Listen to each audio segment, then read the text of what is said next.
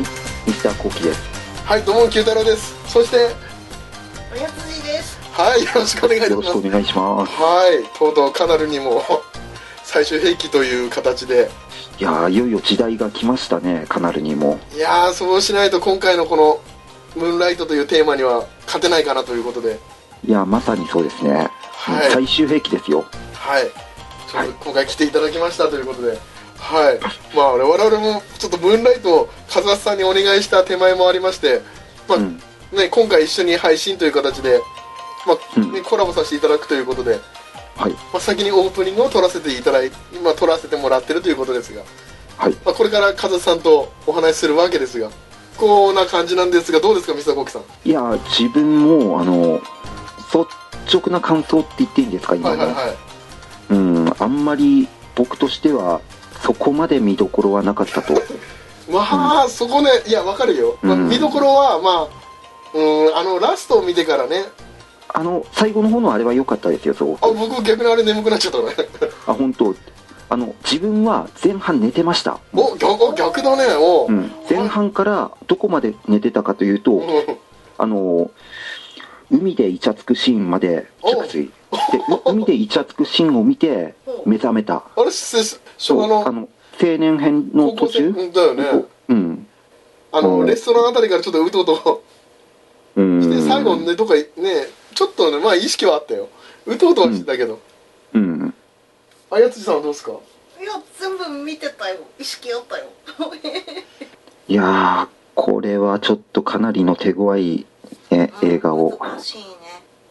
えいやー、カズさんどう料理してくれてんのか ねちょっと他力本願でさうんいやー片瀬さんがうんこれもあのララランドと同じではいはいあの誰と見に行くかで意見変わっちゃうような気がするやっぱりいやこれ今言っていいのまあ本場で言いますかじゃあカズさんにもそうですね渡良地さんに出た時に言いますか、うんそれでは渡良地さんに向けてはいちょっと頑張りましょうか はい油かだぶら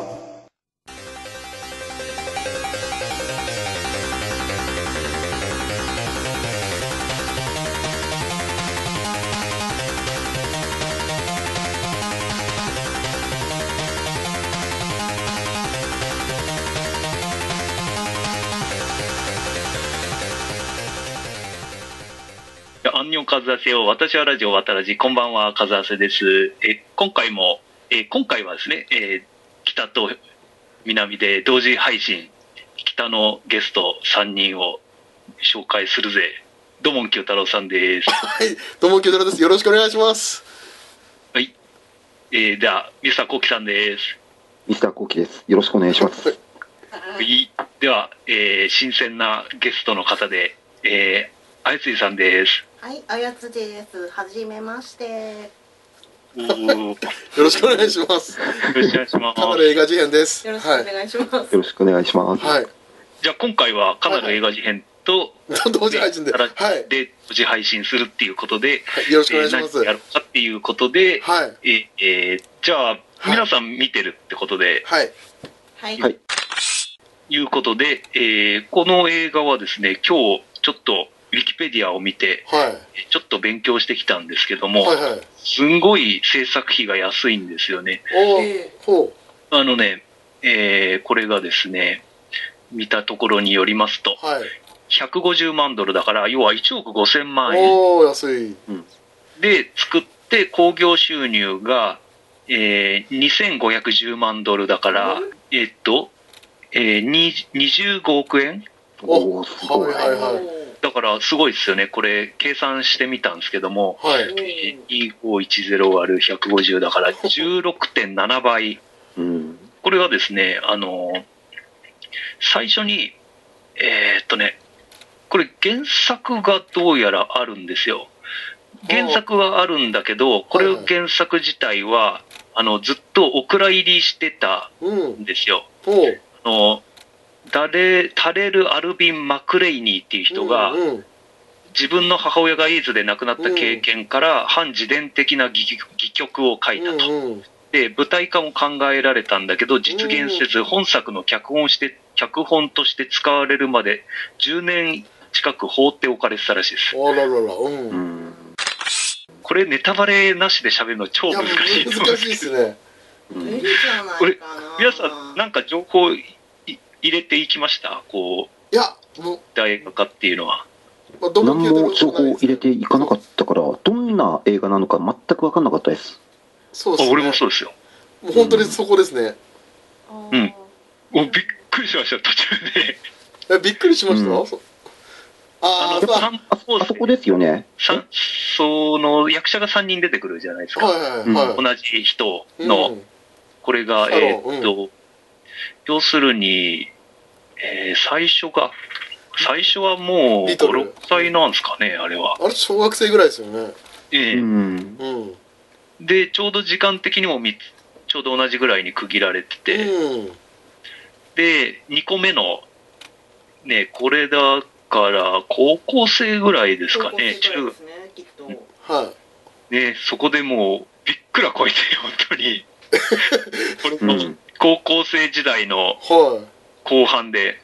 いえこういう映画だったのと思あって、そこまであ入れてなかったんですかそこも入れてなかっ何も入れてなかったんでた、ゼロでいったんですねああそこはちょっと入れてましたよさすがに僕うん僕あ、そうっいすやか。自分もそうそこだけは入れてましたよそ知れ識として入れていきえましたね、ーじゃあ、俺は一番いい見方をしました。そうですねそうですね。ああななるほど私もね、あの土門先生からゲイ映画らしいよとだけ聞いてまして、そこのねネタバレ感はなかった。本当にアカデミー賞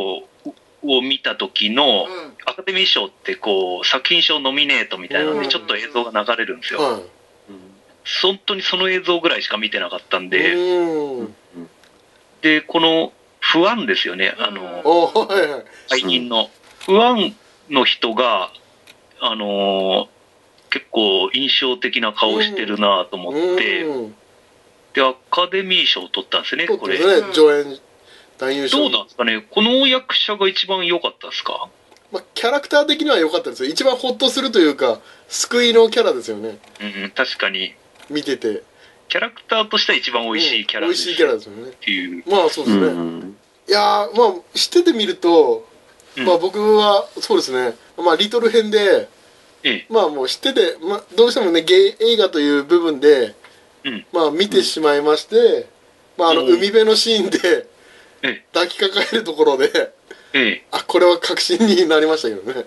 あーあのシャロンが抱きあの海で泳ぐ練習してるところでえ、あそこでもうなんです かもうあそこでなんかあのえ服あの要はファンが服脱ぐところでちょっときもう映像がキラキラしてるんですよね もう筋肉になってるところでああ、そうですか。始まりましたがここでって時でしてさして泳ぐ練習してる時もキラキラしてんだよねすねええそこまでは考え、あっていうか、まあ、そのそう時ですそうねいう映画だと思っそうですてよ見ねてなか加った藤さんそから、こ2回楽しめますよねええあそこからもうだったんですか。でもう自分もうねシャロンはなんかもう身を任せてもう、ファンに身を任せてましたからねああ。あの、シャロンが、はいあの、オカマって何って言われて、あはい不安に。はいはいその時に不安が、うん芸を下げすんで言う言い方だってう言って、んすげえと思って、俺、こんなに的確に、うん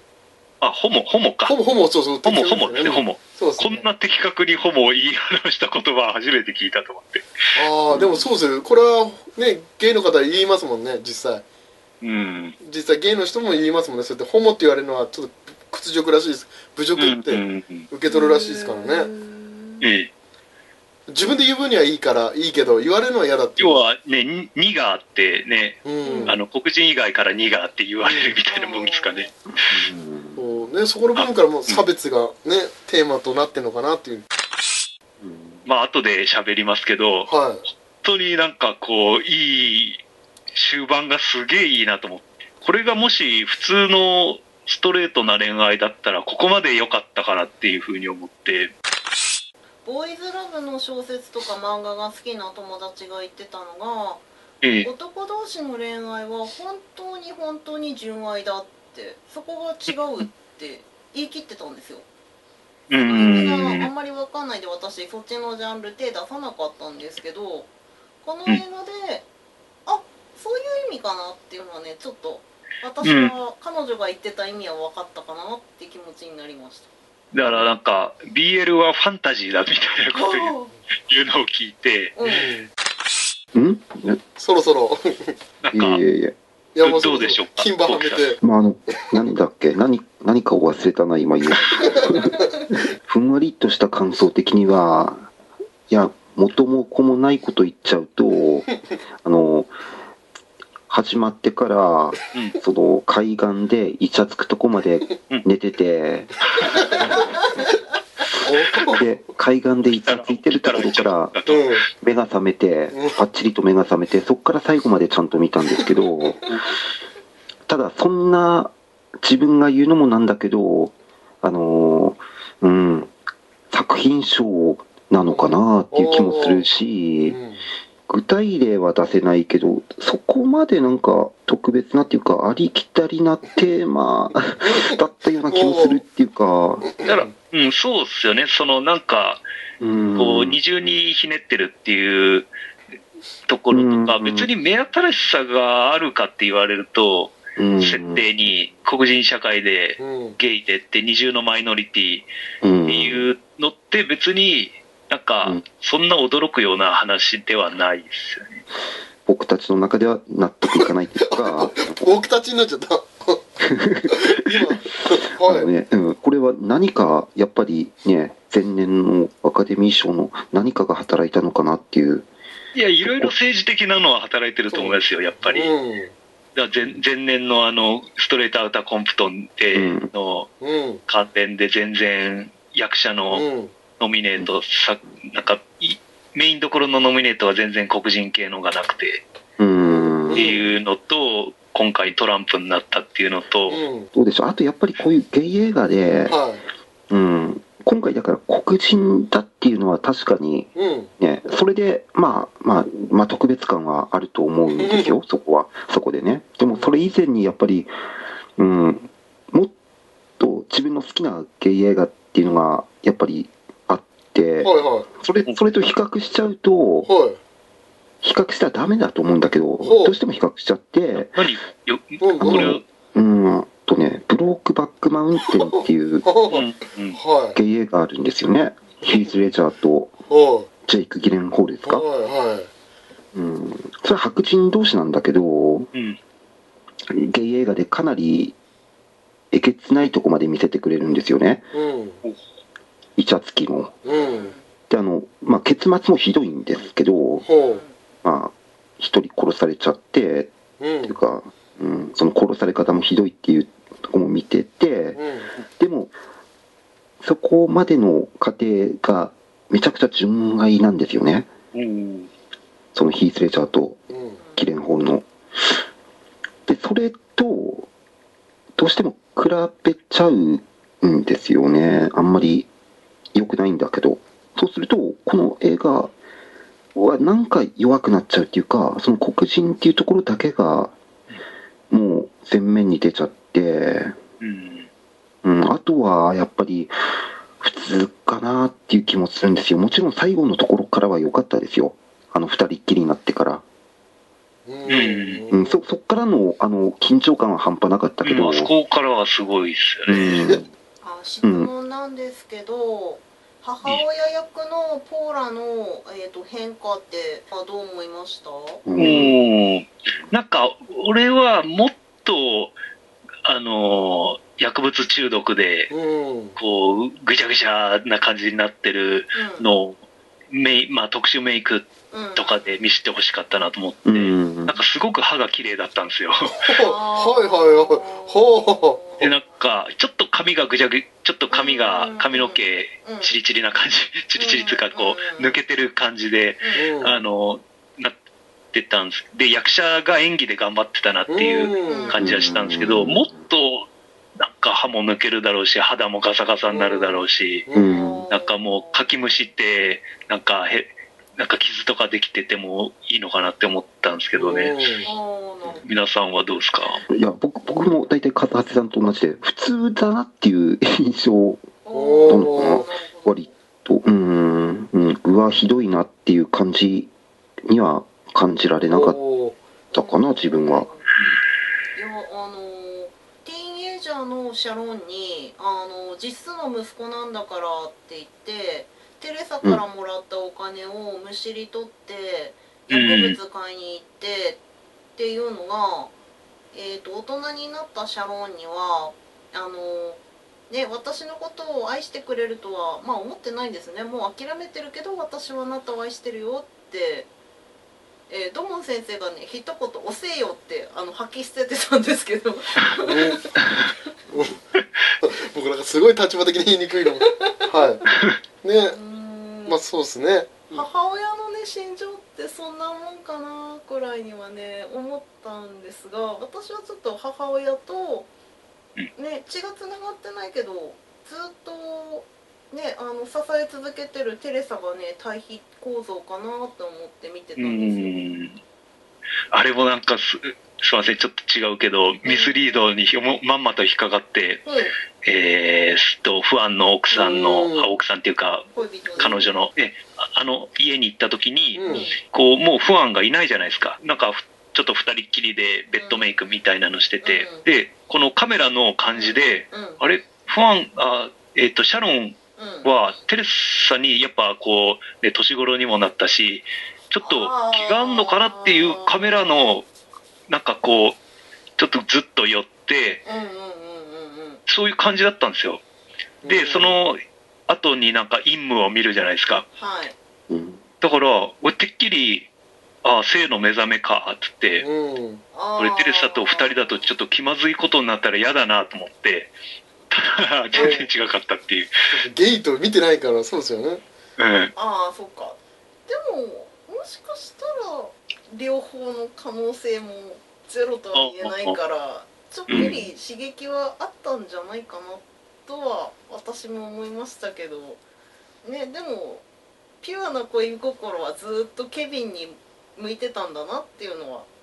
ね浜辺行くまでみんな気づかないからね。ところケビンがこう陰夢でケビンがうんこうやってるじゃないですか。はいえーだからそうなのかなうんまさか、ケビンの方におー 浴場してたんだと思って、えうえとん思そっ、ってかえー、後々考えると、ええと思って、うちゃんと砂で拭いてましたよ ね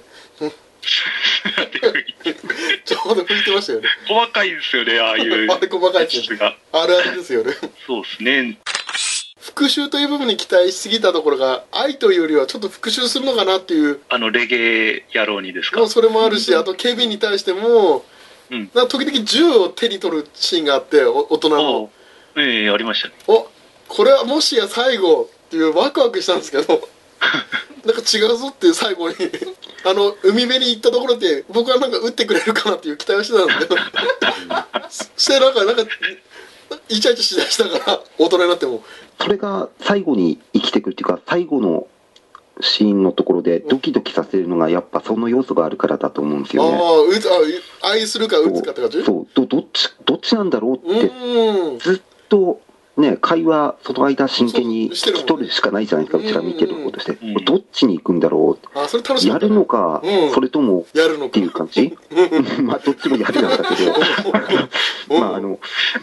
そうどっちに行くのかっていうそのドキドキ感あそれがあったねねやっぱりね、それあったわそうあの音楽かけるまでわかんない、ああそうだねうん、んんそうだねあの音楽流してあの歌詞で表現したことでうんその時のシャロンの表情とかうんセリフとかねそこで確信大丈夫な方のやるの方やったんだ殺すのやるじゃないなと。そうそうそうそういやそっから長いですよねちょっと、うんうん、いや、でも、良かったですよ、長くてなんか。ああそうなんですねもうあそこ一つつの仕草でもうす、探り合いですよね、もうそう、うんジャブの入れ合いですよね、そうあれはだって、最初の、あじゃあ、見てない人は、えーもうこの話聞いちゃった時点で驚きの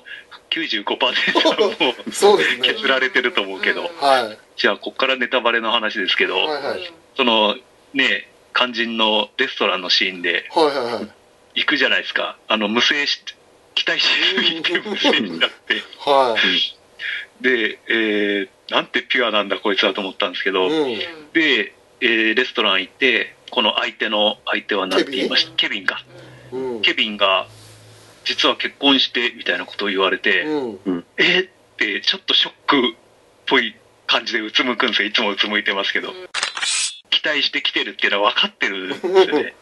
分かってるのまあまあそうを、ですちねゃんと、うんこう、俺はそういうのはもう生産してうるん身だぜ、みたいなのを、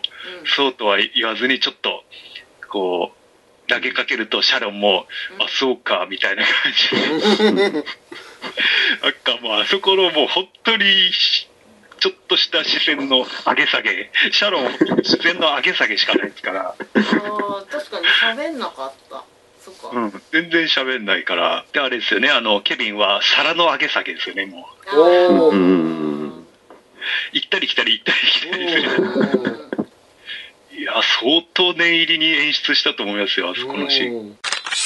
愛しいお前が帰ってきた、みたいな。やっぱそこでちょっとうるっとしますよね。あそうだったんだって。なんかいろんな要素で、あの、殺しちゃうかもしれないっていう要素を、そう楽しそううんうん、何何個かね、立て続けに出してきそうて、うんでも結局、あの音楽で、なんか、うん、こういうふうに着地するんだっていうので、いやそそこまでのドキドキ感ですよね、やっぱりね。しかもシャロンムッキムキになってそう、て。ムッキムキの金馬の、一目、久しぶりに、その、レストランで会った時に、うんもうちょい警備を驚けよって思ったんうで、ん、そうそう。おーそうだね、うん、いや銃弾の音聞きたかったですね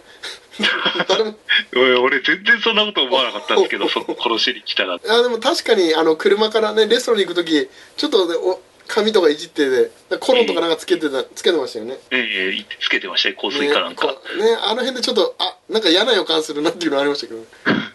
これ違う映画かもしれない俺はもうあの、車に二人で、ほうあの、閉店した後あ、はいはい はい車に行って、あ、もうこれ、閉めた途端に始まるのかと思ってそっちあれ意外と、おおあ、まだ世間話してやがると思って、うんそうか私はその男同士の駆け引きの映画に慣れてないせいなのかなん かね2人が気づかれてたようなね視線の動きとかにね無頓着に見てたんですよそっかそんな、そんなこうやり取りというかドキドキとときめきがあそこに詰まっていたのかと、うんいや、めちゃめちゃうん詰まってますよ。す ごいぼんやりしてましたおーそっだって、かうーんあーだからシャロンからしてみたら、うんあの、ね、あの浜辺での出来事ああそうですうね、んは、ケビンは結構遊び人じゃないですか。はい、だから、うん、こう、自分にとっては唯一の思い出だけど、うんケビンはどう思ってるのかわかんないじゃないですか。そうですよね、だけど、もう、ね、めちゃめちゃ期待してきてるじゃないですか。で、うん、あの結婚したって聞いた時のがっかり感はうんなんとなく分かったんですけどもうんうんあ家行ってからも、ですよね。あーいやあそこはもうえ爆発しそうなドキドキなんだろうなとは思ってましたね、あええようやく二人きりだみたいないや、だからなんかこう、俺に触れたのは、お前って俺、あの、ちょっと字幕をうんうんちょっと読み落としちゃって、おうお前と二人だけだって読んじゃって、 あれあと一人だけ。あ、あれきっと一人だったんだなと思って、おーじゃないとうんセリフだと思ってストーリーがあと一人誰っていう え不安ですかみたいなしかも、あの、ケビンにその最初の浜辺のまだ10代の頃うの、んあの、車で別れる時に、こういうのは初めてだったのかって言われて、おー聞くんうんああそうですね言ったじゃないですか言わなかったですよ ねはいだから、あれ、あ、やっぱ二人目だったのかな、なんかね。 思っちゃって、あれ一人ですよね、一人って言ったんですよね。多分いや、ただ、あの、あの、ケビンに触られた、海で触られたうんうんやつうんええ以来は誰にも触られてないから、その、それ以前は誰かに触られてるかもしれない。ああ、そっかそっか。うん。じゃあ二人の可能性もあると。テレビそうなんですよ。その前は。うんでも、あそこで二人って、ね、悩んねんで、うんうんうん。だってこの映画のもう最高の殺し文句、まあ一人ってことにし,し、うん、そしたい、の方がしたいです。したいですよね。まあこの映画あれですよねまあその最初にお母さん小さい頃の時にもう,、うんもうす要は性癖のこと知ってるわけじゃないですかうん。もうその時にもしかしたらもう父親に触られてたのかもしれないしああ、そういうことも思わんのかなどうだろうな。父のことは語らなかったですもんね。でもお母さんはもうそのねゲイということは知っててそれにまあファンがね寄ってくるからもしかしてそういう毛があるんじゃないのみたいな話をえしてシャロンを拒絶するというまあシャロンをねあ合わせないようにああ、じゃあ、は父親にいたずらされてたかもしれない。それあ、がもしかまあファンかもしれないけどなるほど。いや不安へのねあのとにかく息子に近づけさせないとかあの食事をごちそうしてもらったり保護されてるのに全然お礼言わないでなんか、うんとにかく息子を引き離そうとするのがね異様なくらいのもそっか、そういった理由もあんのかもしれないでしすかね。したらねあの時にあの子がいじめられてる理由を言ってあげることができるのかみたいなことをあそうそうそうそフうァンに詰め寄るじゃないですか。うんあれ意味がわからなくて最そっ初。かそうですよねそうだよねでも文化が全然違うじゃないですか、日本うと。んそもそもあの黒人文化。はファッションが別にシャロンの格好って別に日本人からしたら普通じゃないいですか。うんうーんあれがゲイっぽいって言われても、あとあのシーンで良かったですよねあの母親が何最初解説、何を言ってるかわからないのに後半の方であ母親の声の声が出たセリフああ、はいはい。であのあこんなセリフを言ってるんだっていうあれあのな何言ってたんでしたっけこっちを見るんじゃないみたいなそういう言い方だったはずですねああ。こっち来るなみたいな強い強烈のあのシーンなんかすごい紫の光みたいなのうんそうそうですねそうですねですごい色使いがすごいなと。なんか結構セリフ、顔、顔をアップで撮ってても、うん言葉が遅れてきますみたいな、なんかの多くなかったですかおきっーとね心へのダメージの大きすぎたものが、うんそういう表現なのかな、うーん。結構、うんそういうの凝ってやってたなあとり思まっしたて、ねほぼ半分寝てたっていうう。ーんじゃああれじゃないですか、もう前半のこの助演男優賞を取った、なんであ あ見てなんいまりあー今見てマ回ーシャラ・アリの演技はほぼ見てない見 とて。ない一ほ番ぼ縁がなかったですね。一番見大事なキーパーソンなのに、うんだからそれだけにあの大人シャロンのええ凄さっていうかうんやっぱり自分もあの連れと一緒に見に行ったんですけどおーやっぱりその聞いたらやっぱりあの本物に見えるぐらいすごいっていうふうに言ってましたね。あの本物本物うん本物っていうかそういう意味での本物本物の芸の人。ああなるほどうんそうそうそう。うん、レイトショーだって言った、平日のレイトショーで多分10人いたかどうかなんでかす少ね。なかったですねうーんちょっと僕行った時も少なかったですなかなかね、黒人でゲイ映画うんで作品賞を取ったっつっても、うんあの日本人がララランド行くのとねわけ違いますわうんうんうんストレートアウタコンプトンもああそうそううん全然ヒットしなかったと思ういしや、あれもあれは名作ですけどねあれこそ超名作ですけど、ううんんやっぱ、あの、美しい白人のゲイ映画なら見たいっていう人は多いかもしれないけど、うんこういうおっさん同 士の、おっさん黒人の、ね、僕の中ではチョコレートドーナツと比較しちゃうんですよねチョコレートドーナツ。はい、まあ、これ1970年代の映画で、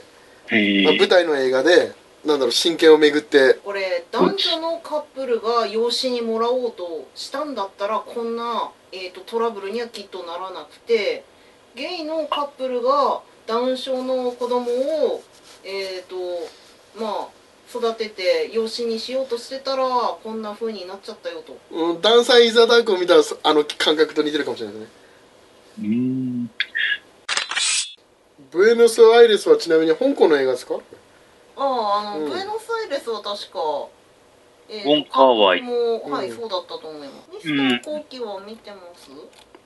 いや僕もこれまだ見てないんですよあね。そうなんだあー有名だとオン思ってたパンワイ自体はなんかすげえ一時流行ったんですけえど、めめちゃはうい、んはいおおあの、あれ、恋する惑星とか、そうですそううんですえーでもねあのー見終わった後のねげんなり感はねムーンライトに引けを取らないプラス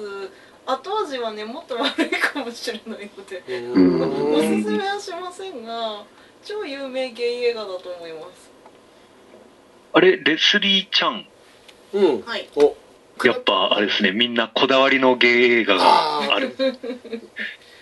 俺は、さらば我が愛ってやつです。ほううほうほう覇王、覇王、これいつも読めないんですけど、覇王、デッキっていうあやつで、ほうあの、中国映画、あはいほうほでうもわかります狂劇を舞台にしてて、こう、すごい長いこと、この狂劇のほう男役と女役がいるんですよ。あうの、ん歌舞伎みたいに。ほう二人とも男なんですけど、はいそれが、もうほ、ほとんど親から捨てられるような感じで、ほうあのー、狂撃の養成所に入れられて、うんはいで、そこでもう超スパルタ教育受けて、ほで、その後スターになるんですけども、男役の方が、まあ、お、結婚すんだっけなうんまあ、女ができるんですけどうも、んはいもう、この女役は完全にこの男役の方が好きなんですけど、うはんいもうこの3人の、なんか、ドロドロの、あの、 愛想劇が永遠、あの、描かれるんですけど、あこれは93年の映画ですねこれは、あの、あれですよ、パルムドール、カあンヌあで、カンヌ撮ったんですか うんえまあ、これと比べたらさすがにこっちの方が 面白いなと思って、うんみんなそんな感じになってねうん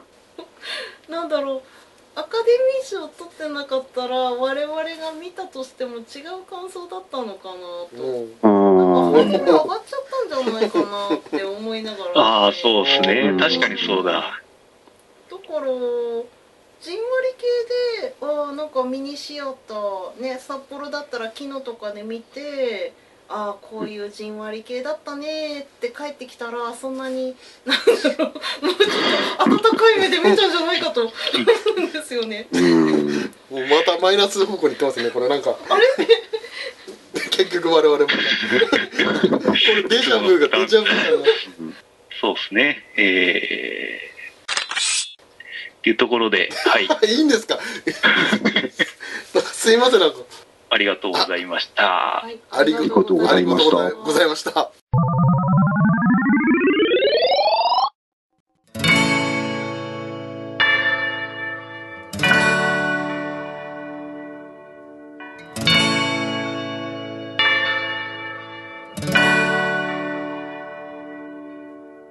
はいエンディングですはいエンディングですはいまあ今回ねこれ聞いていただいた方最後までありがとうございましたありがとうございましたこのテンションでどうだったのでしょうか我々はいあんまり喋れてないというかうんまあ予想通りの展開といいますちょっとねやっぱりあやつりさんに頼った部分もありますがかなりですね一番なんかちゃんとしたことを喋ってるのがやつちさんですからそういう意味で僕らやめておんぶに抱っこをえさせていただきました、ーうんまあ、どんな感じになってるか分かりませんがねねまあこれねカナルバージョンということでまあ渡らじは渡らじバージョンでえうん配信されてるんで、まあ、確認して聞いていただいただければと思いますがはいまあねまあどうでした映画んムーンライトい今思ってもどう終わったとインライトうんいややっぱりちょっとねあれだけ作品賞作品賞って言ってる割にはちょっとねう乗んせられた感があるよねなんだよねそこうんがそこはやっぱりずっと引っかかっちゃって、うんうん、やっぱやっぱララランドでしょうって やっぱ見終わった後にもそうだね2人で、うん、話しながら帰ったねもうこれが話しちゃうよどうしてもそうなっちゃうよねうんララランドと比べちゃうよねどうしてもそうそうそうだから男としてちょっと